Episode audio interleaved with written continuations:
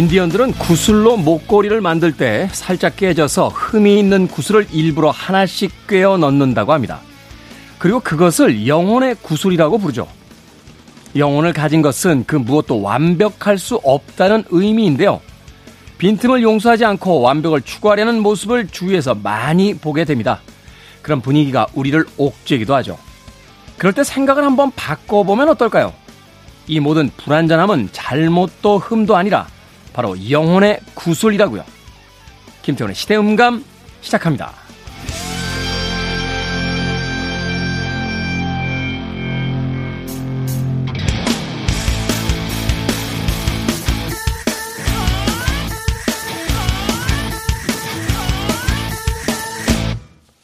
그래도 주말은 온다. 시대를 읽는 음악 감상의 시대음감 김태훈입니다. 우리는 일을 하거나 인생을 살 때 그 완벽함을 추구하려는 무의식적인 본능 아닌 본능을 가지고 있죠. 하지만 우리의 삶이 그렇게 완벽하다라는 것을 단 한순간이라도 경험해 본 적은 그다지 많지 않은 것 같습니다. 한편으로 생각해 보면 불가능한 것을 영원히 꿈꾸고 있기 때문에 우리의 삶은 언제나 만족할 수 없는 그 무엇이 되는 것은 아닐까 하는 생각을 해보게 되는데요. 헐리우드의 유명한 극작가가 쓴 아, 소설이라든지 대본을 쓰는 방법을 보면 주인공의 주요한 덕목 중에 하나가 바로 약점이 있어야 된다라는 부분입니다. 말하자면 슈퍼맨에게는 크립토나이트 같은 슈퍼맨을 꼼짝 못하게 하는 약점이 존재하고요. 어, 캡틴 아메리카에게는 자신이 너무나 사랑하지만 자신을 공격하는 빌런 같은 또 친구가 있기 마련이죠. 어떠한 주인공이든 이런 불완전한 또 무엇인가 약점이 될 만한 것이 있을 때 보다 매력적으로 보이고 많은 사람들에게 공감을 이끌어낸다 하는 이유 때문이라고 합니다. 그렇게 본다면 완벽한 삶을 추구하기보다는 우리의 모자람, 우리의 부족함이 누군가에겐 오히려 우리를 더 인간적으로 따뜻한 사람으로 보이게 만드는 것은 아닐까 하는 생각 다시 한번 해보게 됩니다. 자, 김태원의 시대음감, 시대 이슈들 새로운 시선과 음악으로 풀어봅니다. 토요일과 일요일, 일라디오에서는 낮 2시 5분, 밤 10시 5분 하루에 두 번 방송이 되고요. 한민족 방송에서는 낮 1시 10분 방송이 됩니다. 팟캐스트로는 언제 어디서든 함께 하실 수 있습니다. 음악 듣습니다. 휴이 루이즈 앤더 뉴스, Hot and Soul.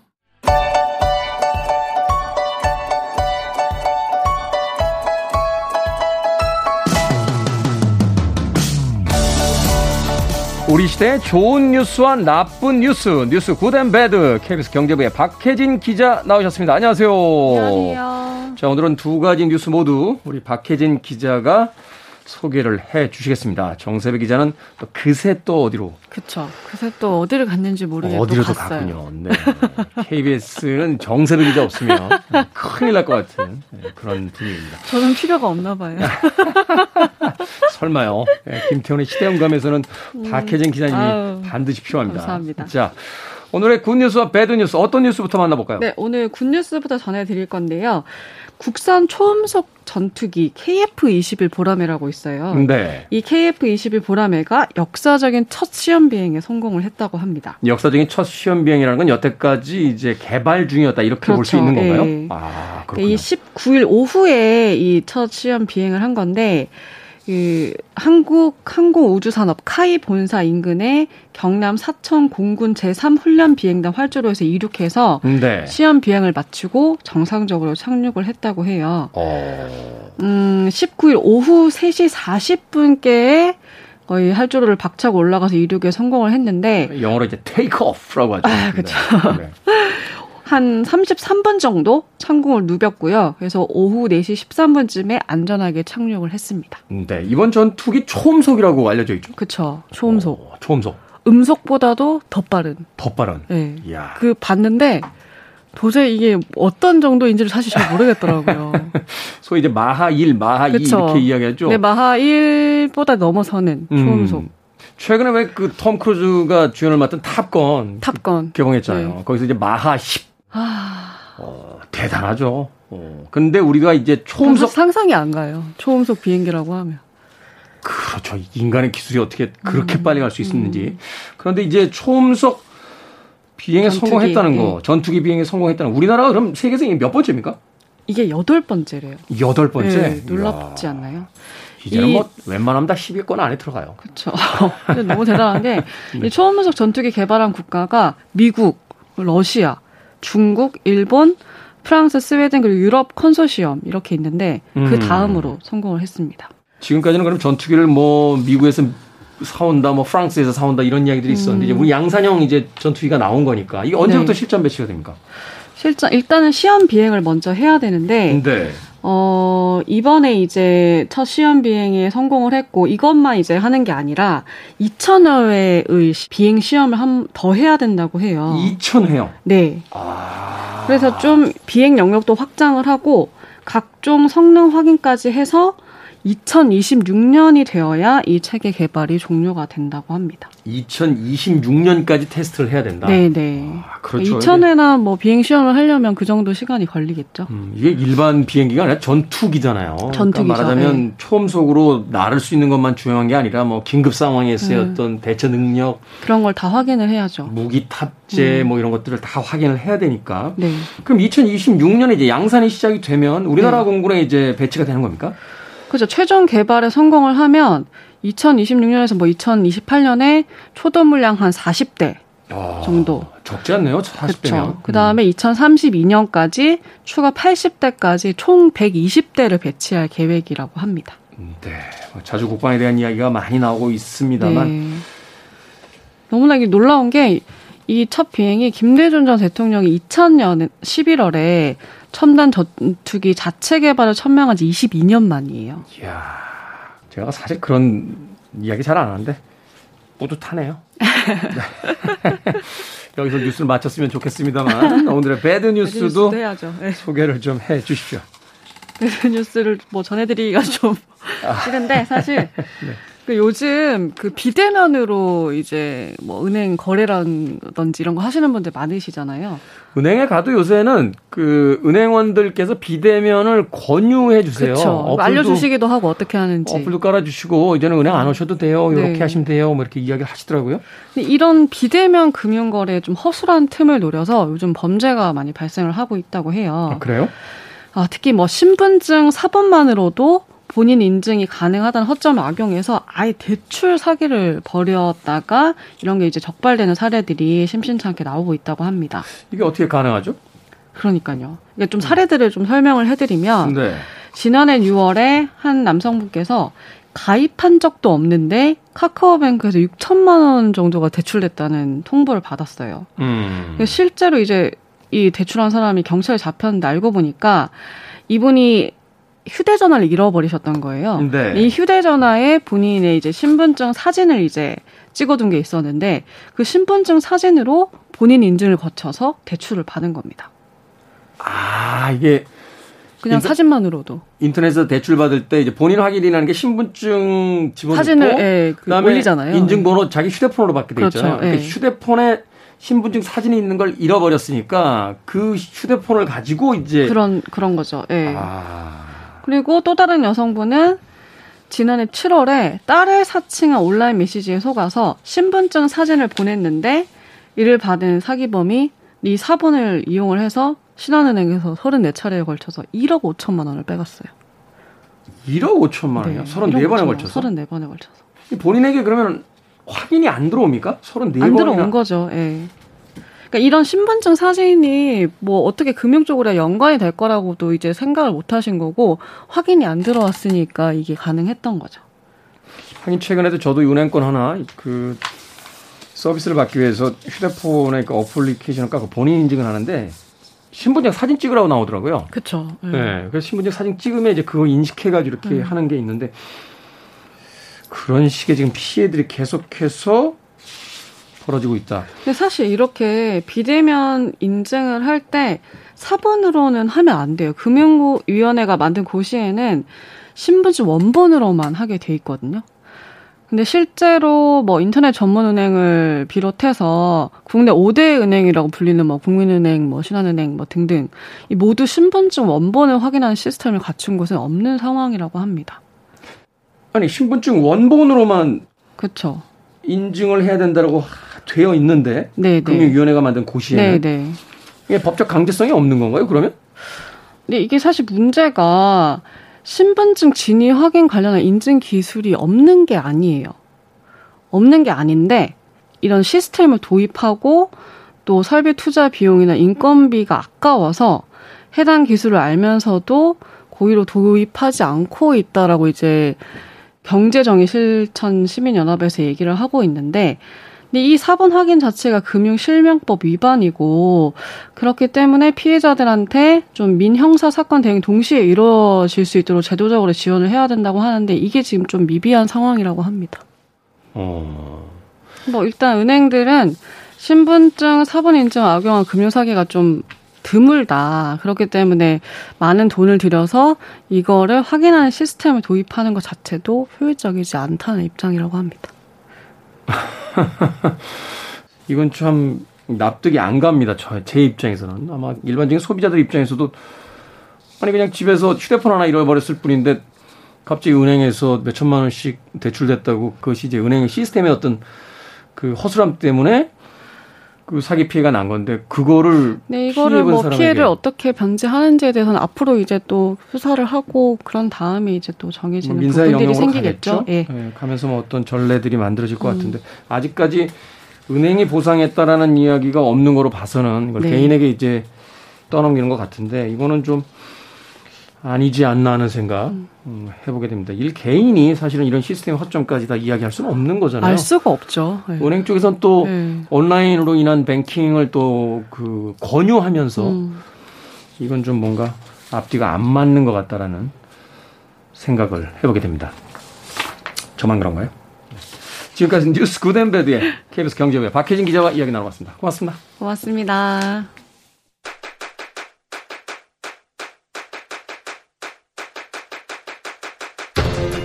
그래도 주말은 온다. 김태원의 시대 음감.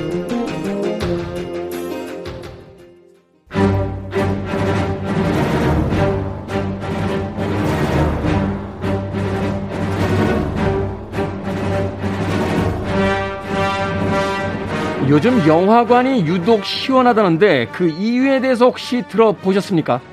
바로 표값이 호러이기 때문입니다. 2년 만에 가능해진 극장 관람. 여러분이 생각하는 적정한 표의 값은 얼마일까요? 우리 시대의 영화 이야기, 영화 속 우리 시대의 이야기, 무비 유한 최강희 영화 평론가 나오셨습니다. 안녕하세요. 네, 안녕하세요. 주말 영화 표값이 1인에 15,000원까지 뭐 특별과는 그 이상 물가 오른 것에 비해서 더 많이 올랐다는 이야기들이 있습니다. 물가가 3.6% 오를 때요. 극장은 12%가 인상이 돼서 2년간 4,000원이 올랐다고 하는데 극장 측은 코로나로 인한 적자 누적을 원인으로 이야기를 합니다. 네. 코로나 때문에 다 힘들었는데 코로나 때문에 은행에서 적자가 누적이 된 건 다 힘들었던 관객들한테 받아가는 건가요? 아, 이게, 어, 코로나 이후에 지금 갑자기 인상된 거가 아닌 걸로 알고 있고요. 계속 올라가고 있죠? 예, 예, 예. 코로나, 이제, 극장에 그 손님들이 별로 없을 때부터 예, 슬슬 슬금슬금 올렸어요. 네. 예, 아마도 이제 그 손님들이 안 올 때 올려놔야 나중에 충격파가 덜할 것 같다. 욕을 좀 덜 먹을 것 같다라고 하는 계산이 있었던 것 같아요. 아, 내가 2년 동안 극장에 안 온 사이에 이렇게 올랐구나 이렇게 느끼게. 음, 그, 어. 그 정도 뭐 시간. 어제 왔는데 오늘 올라가 있으면은 예, 이게 예. 충격이 심하니까. 그렇죠. 아.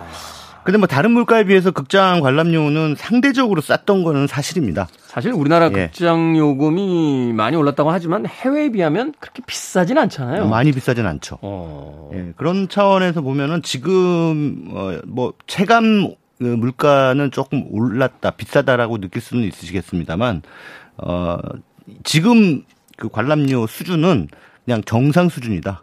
음. 그동안 너무 싸게 받았다. 저도 뭐 극장 편을 들 생각은 없습니다만 예.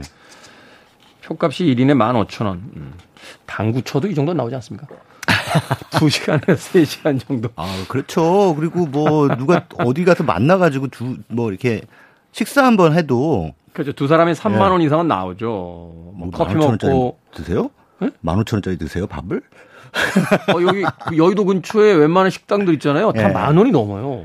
아, 그럼요. 요즘에 뭐 어. 설렁탕 한 그릇도 만 원이 넘던데. 만 천 원, 만 이천 원 이러니까 네. 그 사실은 커피 한 잔까지 하면 둘이 만났을 때 음. 3만 원 이상 쓰죠. 네, 그렇죠. 오, 그렇게 본다면 전반적으로 물가들 다 올라가고 있는데 뭐 영화 관람료는 이제 이전하고 비교를 하시면은 뭐 좀 안 될 것 같고 제 생각에는 뭐 팔이 안으로 굽는다고 이 돈이 예, 절반이 제 제작 제작사한테 가기 때문에 절반은 제작사, 절반은 이제 극장에서 네, 극장에서 그러니까 극장들의 어떤 괘씸하다 이렇게 생각하실 수도 있겠지만 한국 영화 발전을 위해서는 뭐 지불해야 될 돈이다라고 생각해 주시면은 좋을 것 같습니다. 참고서 말씀드리면 극장에서 드시는 이제 콜라하고 팝콘은 다 온전히 극장이 다 가져. 아 그렇습니다. 예 예. 그 극장 괘씸하시면 콜라 팝콘만 안 사 드시면 돼요. 무슨 아니 관람료가 왜 이렇게 비싸 하면서 무슨 콜라 팝콘을 사 드시면 그는 오히려 그 괘씸한 극장 도와주는 거거든요. 무슨 이야기를 하는지 잘 모르겠습니다. 이번 여름 극장가 리뷰를 좀 해보도록 하겠습니다. 코로나 이후에 이제 정상적으로 극장이 가동이 된 게 2년 만인데 네. 그러다 보니까 이제 기대했던 작품들 좀 기다리고 있던 작품들이 쏟아져 나오면서 네. 유독 올여름 극장가 풍성하다 이런 평가들이 있습니다. 예, 풍성했죠. 네, 작품들 하나하나 좀 만나보도록 하죠. 아, 예. 그 지난달에 제가 이제 범죄도시 2 그리고 그 깐 영화제에서 송강호 씨가 나무주연상 받은 네. 예, 그 작품이 뭐죠? 브로커. 브로커. 네, 브로커. 거기까지 제가 말씀을 드렸는데 이제 이후로 이제 본격적인 여름 시즌 극장가 여름 시즌으로 접어들어서 어, 많은 기대작들이 연달아 개봉을 했습니다. 네. 아, 첫 번째 기대작은 박찬욱 감독의 그 이름값 때문에 또 많은 기대를 모았던 또 칸 영화제에서 감독상도 받아서 어, 상당히 많은 사람들의 기대를 모았던 영화죠. 그 박해일 탕웨이 주연의 헤어질, 헤어질 결심. 결심. 이게 예, 이 최근에 이제 또 유행어를 또 만들어냈잖아요. 음, 하나 해보세요. 그러니까 드라마에서 나왔던 그 추앙한다. 라는 단어가 있었는데 예, 예. 헤어질 결심 때문에 최근에 붕괴됐다라는 단어 음. 많이 씁니다. 붕괴됐다. 어, 말하자면 이런 거죠. 점심을 먹으러 갔는데 갑자기 가격을 올린 중국집 사장님 때문에 나는 붕괴됐다. 아, 뭐, 뭐 이런 그렇죠. 뭐 일종의 유머처럼 이제 사용하는 예. 그 붕괴라는 단어가 되게 인상적으로 등장했던 예. 영화인데 아 저도 여기서 탕웨이 대사 하나 좀 흉내 내면서 다니고 있어요. 어떤 대사? 제가 그렇게 나쁩니까? 예, 근데 이제 뭐 어쨌든 그런 그 특이한 대사들 이게 어쨌든 문어체 대사죠. 음, 네. 사실 뭐 일반적인 그 대화 상황에서는 잘 안 쓰는 그런 아, 표현들이 이제 영화 속에서 나온 등장하기 때문에 어, 많은 분들이 이제 영화의 그 독특함에는 어느 정도 매료는 됐습니다만 흥행 면에서는 그다지 썩 그 좋지는 않았습니다. 이게 이전에 그 전작이었던 박찬욱 감독의 아가씨라는 작품에 네. 비하면 거의 3분의 1 수준이죠. 그 아가씨 300만 정도 넘어갔죠? 400만이 넘었습니다. 와, 그렇군요. 예, 예, 예. 그랬으니까 뭐, 아, 이게, 이거, 이런 현상을 보고 앞서서 개봉했던 어, 브로커라는 영화도 그렇고 이것도 그렇고 이제 칸 영화제라고 하는 후광 효과가 국내 관객들한테 이렇게 먹히지 않는 시대가 됐나? 이런 생각이 들더라고요. 사실 이제 뭐 네. 상을 많이 받으니까요. 예, 예, 예. 이제는 사실은 그런 어떤 과거만큼의 열렬한 어떤 그 또 드라마에서 나온 단어 쓰게 되네요. 네. 추앙을 하는 건 아닌 것 같고 네. 이제는 좀 일상적인 어떤 그런 그 반응들을 그냥 보이고 있는 것 같아요. 음, 그렇죠. 네. 예. 어, 뭐, 칸영화제는 칸영화제고, 음. 뭐, 이제, 뭐랄까요. 이제 예전에는, 야, 칸영화제에서 우리 영화가 상을 받았대.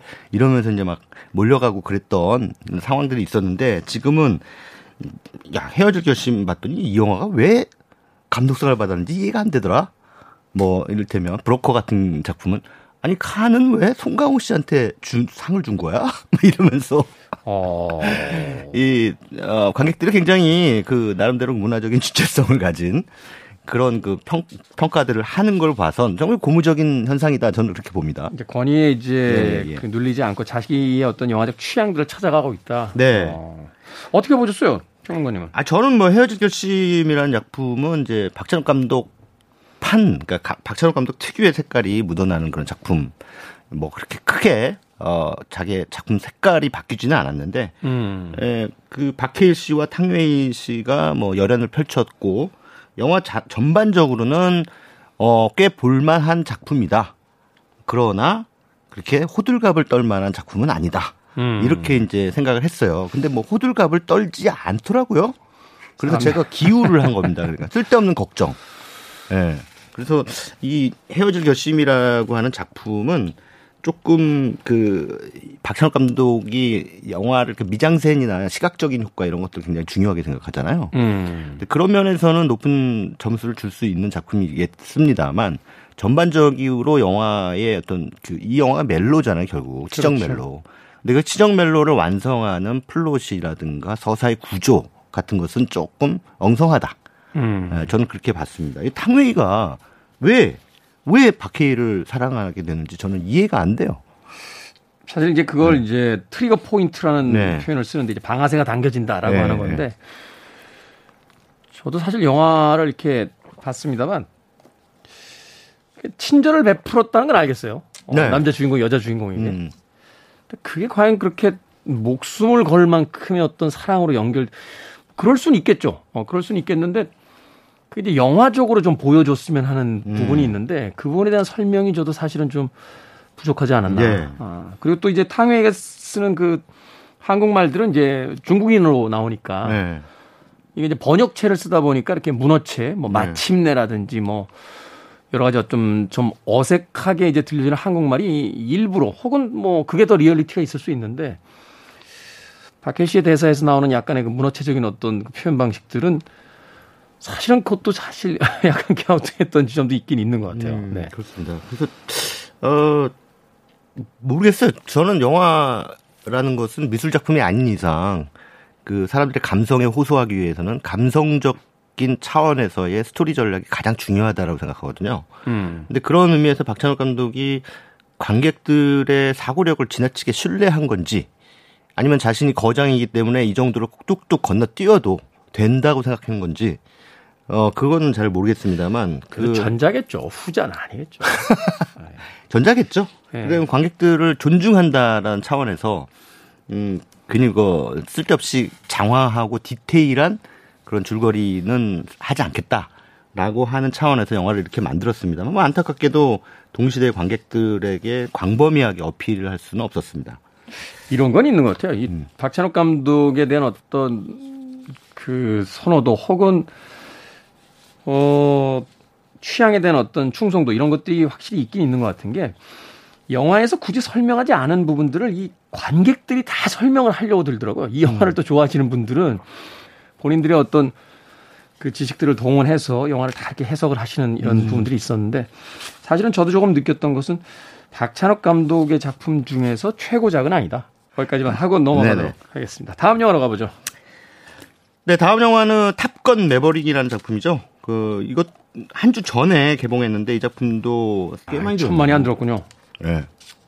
아니 천만이요? 네. 천만 기대하셨어요? 저는 영화 너무 재밌게 봤어요. 아 진짜 재밌죠. 네, 재미는 재밌. 영화 너무 재밌게 봐서. 네. 음. 어 그 정도로 그 많은 관객이 들 거라고 예상하셨군요.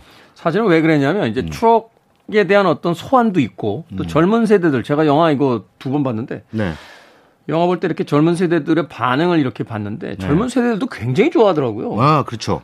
아, 근데 뭐 저기 뭐 이후에 뭐 토르 Love and Thunder라든가 뭐 다른 그 기대작들이 나오기 때문에 앞뒤로 사실은 그런 영화들하고 대, 관객들이 분산될 수밖에 없죠. 대진운이 좀 안 좋았죠. 네네. 그런데도 뭐 탑건이라고 하는 영화도 뭐 1편을 기억하는 세대도 있고 탑건 1편을 안 보신 분들도 많기 때문에 젊은 세대들은 이 영화 보면서 제가 짐작컨대 이 공중 이 비행 액션이라는 걸 사실상 처음 본 걸 수도 있어요. 그렇죠. 이제 리얼한 네. 어떤 전투기 예, 액션. 예, 전투기 액션. 그러니까 뭐 우리가 우주 공간에서 뭐 보여지는 그런 우주선끼리 막 하는 거는 여러 SF 영화를 통해서 많이 봤습니다만 네. 실제 이렇게 아, 지금 현재 무기로 사용되고 있는 전투기들이 공중에서 막 액션을 펼치고 그런 것들도 상당히 그 인상적으로 관객들한테 보였을 것 같고 예, 무엇보다 이제 다른 젊은 관객들이 얘기하는데 그 전투기 액션보다 만큼 더 멋있는 게 첫 장면에서 그 왜 항공모함에서 전투기가 확 하게 이륙하는 장면 있지 않습니까? 그렇죠. 그때 그 이 해군 장병들이 뭔가 하잖아요. 그 콜사인 보내줘요. 네, 엄지 손가락 네, 네, 하고 뭐 이거 굉장히 멋있게 찍었거든요. 그래서 그렇죠. 이게 전투기 액션이기 때문에 사실상 사람이 몸을 쓰는 액션은 없단 말이에요. 근데 그런 첫 장면에서 그런 게 굉장히 그 뭔가 이렇게 장엄한 느낌을 준다는 거죠. 바다 위에 떠 있는 음, 항공모함에서 음. 그 장병들이 멋있는 이게 사실 실제로 보면 그렇게 멋있을지도 모르겠어요. 근데 정말 멋있게는 찍었어요. 멋있게 찍었고 편집의 어떤 리듬 같은 게 예, 예. 굉장히 잘 그 그렇죠. 만들어져 있어서 예, 예, 예, 어 사실은 생각해보니 그러네요. 저희는 이제 36년 전에 탑건 1편을 봤던 세대니까 음. 항공모함 위에서 이제 비행기가 뜨는 장면을 36년 전에 이제 보고 네. 영화 속에서. 네. 지금 젊은 세대들에게는 이제 이런 류의 영화가 그렇게 많지는 않았으니까 음. 그러니까 저희는 이제 레트로라고 부릅니다만 음. 젊은 세대들에게 이제 뉴트로 새로운 네, 거로 이제 보였을 네. 수 있겠다는 생각이 또 드네요. 그렇죠. 근데 그 오프닝 시퀀스가 저기 옛날에 했던 탑건하고 탑건 매버릭하고 똑같다니까요. 이 1편, 2편이 데칼코마니처럼 예, 예, 똑같은 예. 장면들을 가져와서 예, 예, 예. 그 변주에서 계속 그렇죠. 보여주더라고요. 네. 그래서 이제 그 탑건 1편을 기억하는 사람들은 이제 벅차오르는 거죠. 그 장면을 보면서. 시작, 아, 탑건이구나. 이제 드디어 시작이 됐구나. 네. 아, 저 장면 기억해. 이번에 또 써먹었네? 어, 하는 거고. 어, 근데 반가운 거죠. 그렇죠. 그리고 이제 젊은 관객들은 어 멋있는데 이런 음. 생각이 딱 드는 거고 그런 면에서 오프닝 시퀀스를 굉장히 영리하게 잘 구사를 한 거고 그 다음에 이제 여기서 나오는 톰 크루즈 매버릭으로 나오죠. 그 영화의 주인공인데 에, 이 사람이 교관으로서 후배 세대들 음. 어떻게 보면 이제 자식 세대라고 볼 수가 있겠죠. 이 자식 세대들에게 뭔가 자신의 노하우를 이렇게 전수하는 그런 음. 에, 역할로 나왔다는 것도 이제는 뭐 세대 교체 어, 이제 좀 뒤로 물러나면서 새로운 세대에게 바통을 이어주는 그런 차원의 스토리라는 점에서도 뭐 미덕을 가지고 있는 드라마를 음. 완성을 했죠. 과거에 탑관 1편을 본 사람들에게는 어떤 향수를 불러일으키게 하고 그러면서도 완전한 어떤 퇴물이 아닌 네. 아름다운 은퇴의 모습을 또 영화적으로 잘 표현을 했기 때문에 또 중년의 어떤 관객들에게도 또 호응을 얻고 있는 게 아닌가 하는 또 생각도 네. 해보게 되는군요. 많은 분들께서 톰 크루즈 우리나라 나이로 환갑인데 몸이 너무 좋다고. 저도 약간 짜증 나가지고. 네. 예. 저도 출연료 한 천억 주면 만들 수 있어요. 천억이 아니라요. 1억만 들어와도. 만들죠. 만듭니다. 바로 만듭니다, 뭐. 그런 이야기를 네. 우스갯소리를 했던 적이 있는데 그만큼 아마 이 탑건 매버릭 지금의 어떤 삶에 지쳐 있는 중년들에게 하나의 또 어떤 향수이자 또 새로운 어떤 희망 같은 것들을 부여한 게 아닌가. 영화 속에서 그 유명한 대사 있잖아요. Not today. 오늘은 음. 아니야. 은퇴하더라도 오늘은 아니야. 라고 음. 하는 그 대사가 아마 울림이 좀 있지 않았나 하는 생각을 해보게 되네요. 네. 어떻게 보셨어요? 네, 최강희 평론가는. 아유, 저도 잘 재밌게 봤습니다. 그러니까 이거는 사실 이런 영화를 통해서 뭐 이 세상과 삶에 대한 어떤 깊이 있는 통찰 이런 거 기대하지 않잖아요. 네. 그냥 눈이 시원하게 음. 어 그렇게 이제 해주면은 딱 좋겠다라고 해서 큰 기대감을 안 보고 안, 안 가지고 영화를 봤는데 의외로 이게 되게 일단 액션이나 공중 액션도 시원하고 아기자기하고 나름의 어떤 삶에 대한 통찰이 예, 예. 있어요. 그리고 이제 영화 속의 갈등 라인이라든가 이런 것들도 사실 되게 단순해요. 음. 그러나 그러나 그 단순함 속에서 어 아까 말씀드린 그런 어떤 그 세대 교체라고 하는 차원에서의 물러나야 할 때를 아는 사람과 또 그 자식 세대를 위해서 무엇을 해야 될지 뭐 이런 책임감을 가지고 있는 그런 인물들을 통해서 그 세상의 이치를 이렇게 툭 하고 던져주는 것 같아서 그걸 복잡하지 않게. 네. 예. 그래서 굉장히 좋은 영화였다. 저는 재미있고 좋은 영화였다 이렇게 평가를 합니다. 음, 그렇군요. 잘 만든 헐리우드의 영화라는 것이 어떤 것인지를 네. 보여준. 예. 근데 오랜만에 아주 오랜만에 그 이제 마블 영화가 아니라서. 네. 아니 맨날 마블 영화만 나오잖아요. 할리우드 헐리우드의 요새 대작이 대부분 그랬죠. 예. 근데 그게 아니라서 일단 반가웠습니다. 그렇군요. 예. 음악 한 곡 듣고 어, 계속해서 영화 이야기 나눠보도록 하겠습니다. 탑건 이야기 나왔으니까요. 어, 그 헤럴드 펠트마이어와 한스 짐머의 오프닝 테마가 울려 퍼진 뒤에 비행기가 날아오를 때 등장했던 탑건 1편의 주제곡이자 2편에서도 어, 사용된 음악입니다. 케니 로긴스의 Danger Zone 듣습니다. 김태원의 시대 음감 함께하고 계십니다. 아, 오늘은 무비유환 최광희 영화평론가와 함께 올해 여름 시즌에 개봉한 영화들 살펴보고 있습니다. 자, 케니 로긴스의 Danger Zone까지 듣고 왔고요. 다음 영화 어떤 영화입니까? 네, 이제 마블이 또 올여름을 그냥 건너뛸 수 없겠죠. 네. 네 토르 러브 앤 썬더라는 작품이 이제 지난 7월 6일에 개봉을 했는데요. 음. 네, 관객들의 반응은 냉담했습니다. 어, 이 작품은 이제 마블 원년 멤버죠, 토르가. 네. 네 토르를 주인공으로 삼는데, 어, 뭔가 영화가 좀 그동안의 마블 영화와는 달리 약간 더 코믹한 그런 톤으로 그 만들어져 가지고 좀 위화감을 많이 느끼셨던 것 같아요. 많은 관객들이. 아니, 영화 왜 이래? 뭐 이러면서. 시트콤인 줄 알았어요. 그러니까. 아니, 이거 슈퍼히어로 영화 아니야? 이렇게 생각했는데, 어, 막상 이제 들여다 보면은 인물들이 굉장히 그 뭐 과장돼 있거나 어, 상황들이 좀 코믹해서 음. 어, 이게 좀 이전의 마블 영화하고는 좀 어느 정도 선을 긋고 어, 감독이 이제 이름이 좀 타이카 와이티티. 예, 예, 어려운데요. 아무튼 그 YTT 감독의 색깔을 좀 무리하게 집어넣다 보니까 음. 마블 특유의 색깔은 많이 이렇게 희석된 그런 작품이었습니다. 음, 네.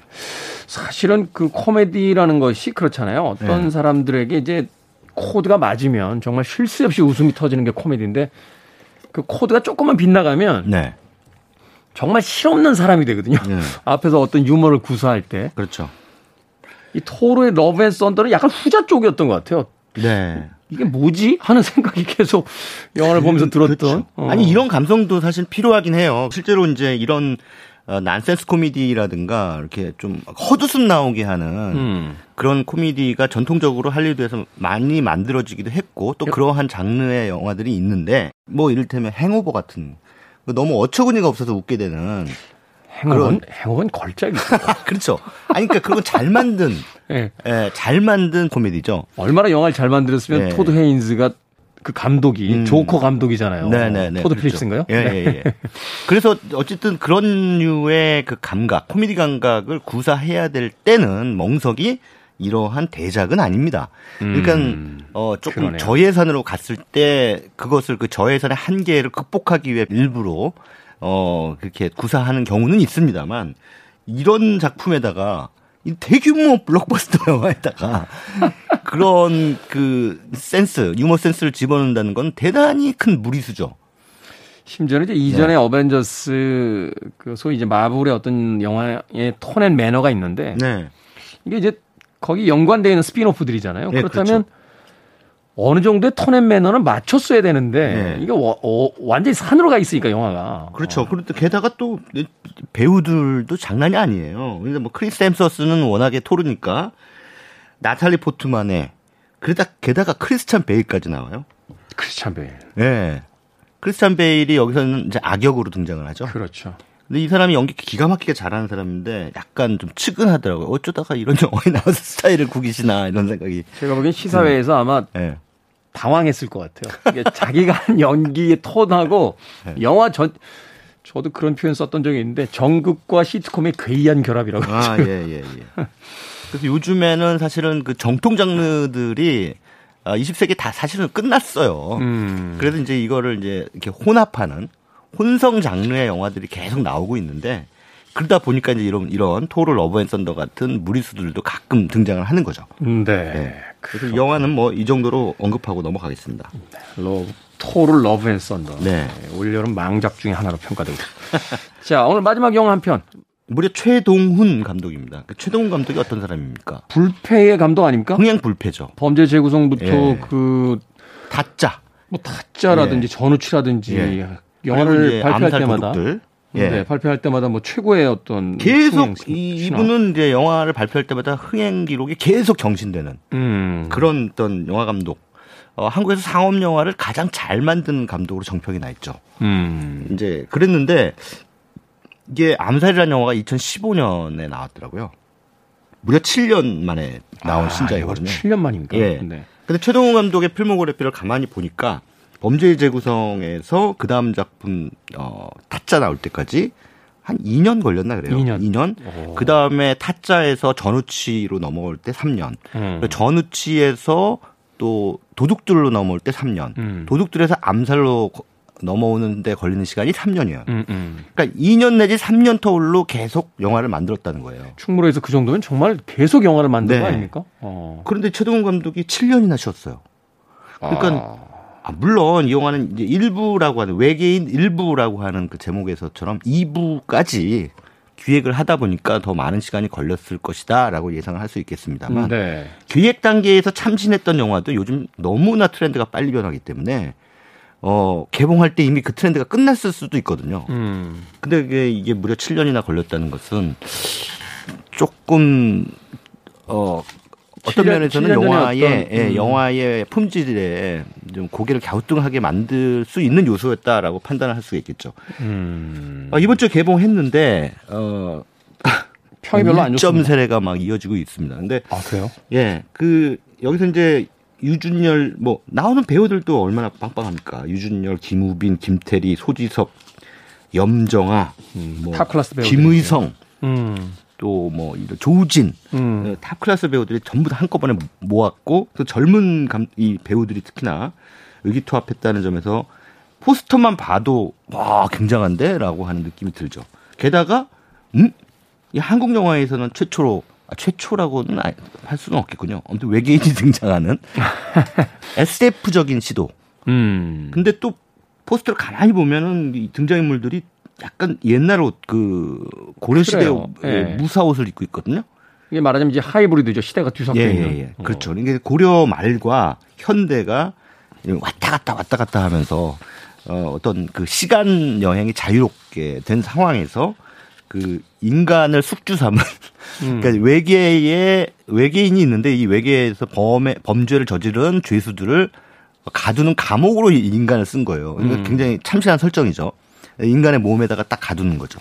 그리고 그 죄수들을 감시하는 역할로 이제 영화 속에서 아, 김우빈이라고 하는 배우가 이제 그 역할을 맡았는데 어 근데 이제 이 시간을 막 왔다 갔다 왔다 갔다 하니까 고려 시대도 있고 그러니까는 현대도 있고. 그러니까 과거와 현재가 과거가 먼저 있고 현재가 있는 게 아니라 똑같이 평행으로 간다라고 하는 설정이죠. 음. 그러면서 어느 지점에서 만나겠네. 네네네. 어. 그래서 이제 과거의 도사로 이제 유준열 씨가 등장을 하고 현대에는 또 이게 이거를 또 해결하려고 하는 에, 김태리 씨가 또 그 역할로 등장을 하는데 뭔지는 뭐라고 제가 설명을 해야 될지 모르겠어요. 김태리 역할. 근데 왔다 갔다 하면서 이제 김태리가 뭐 고군분투해요. 네. 예, 그, 뭐, 과거에서 태어났는데 현대로 입양을 왔다가 거기서 자라나서, 어, 외계인들이 저지르는 어떠한 만행을 보고, 아, 지구를 구해야겠다, 인류를 구해야겠다라고 하는, 예, 뭔가 근거를 알 수 없는 사명감에 불타 고려 시대로 가고, 거기서 이제 류준열 도사를 만나게 되고, 하면서 이제 벌어지는 일들이 이제 펼쳐집니다. 그러니까 한마, 한마디로 줄거리가 설명이 안 되는군요, 잘. 그 논리적인 맥락 하에서 네. 만들어지는 플롯이라든지 네. 이런 개념이 예. 약하다. 그렇죠. 그러니까 설득이 잘 안 된다. 예, 예. 그러니까 굉장히 또 속도가 빨라요. 편집의 속도. 음. 리듬감이 있습니다. 처음부터 끝까지 쫙 그냥 맹질주를 합니다. 근데 처음부터 끝까지 그렇게 속도감 있게 가면 지루해져요. 거꾸로. 음. 왜냐하면 스토리, 스토리는 완급이 있어야 되거든요. 어, 어떤 때는 느슨하게 갔다가 어떤 때는 막 달렸다가 이러면서 관객들을 쥐락펴락하는 그런 그 스토리 라인이 구성이 돼야 되는데 최동 감독이 좀 욕심을 부려서인지 처음부터 계속 달려갑니다. 그러니까 뭐 정말 화려한 액션 장면이 계속 등장하죠. 그 신기한 장면. 근데 피곤해요. 보다 보면 피곤하단 말이에요. 그, 아, 이게 좀 과욕인 영화구나라는 생각이 들었습니다. 1부는 평이 좋지 않습니다. 2부까지 이어진다고 하니까 2부는 어떻게 될지 기대해 보도록 하겠습니다. 자, 여름 극장가 리뷰 헤어질 결심 탑건 매버릭 토르 러브앤썬더 외계인 1부까지 최광희 영화평론가와 이야기 나눠봤습니다. 내일도 최광희 영화평론가 나오셔서 또 다른 영화 이야기 해주실 겁니다. 오늘은 여기서 작별 인사 드립니다. 고맙습니다. 예, 감사합니다. 김태훈의 시대음감 저도 여기서 마지막 곡 소개해 드리면서 작별 인사 드리겠습니다. 영화는 별로였는데 음악은 괜찮았죠. 토르 러브 앤 썬더에 나왔던 건즈 앤 로지스의 Sweet Child 들으면서 저도 끝 인사 드립니다. 지금까지 시대음감 김태훈이었습니다. 고맙습니다.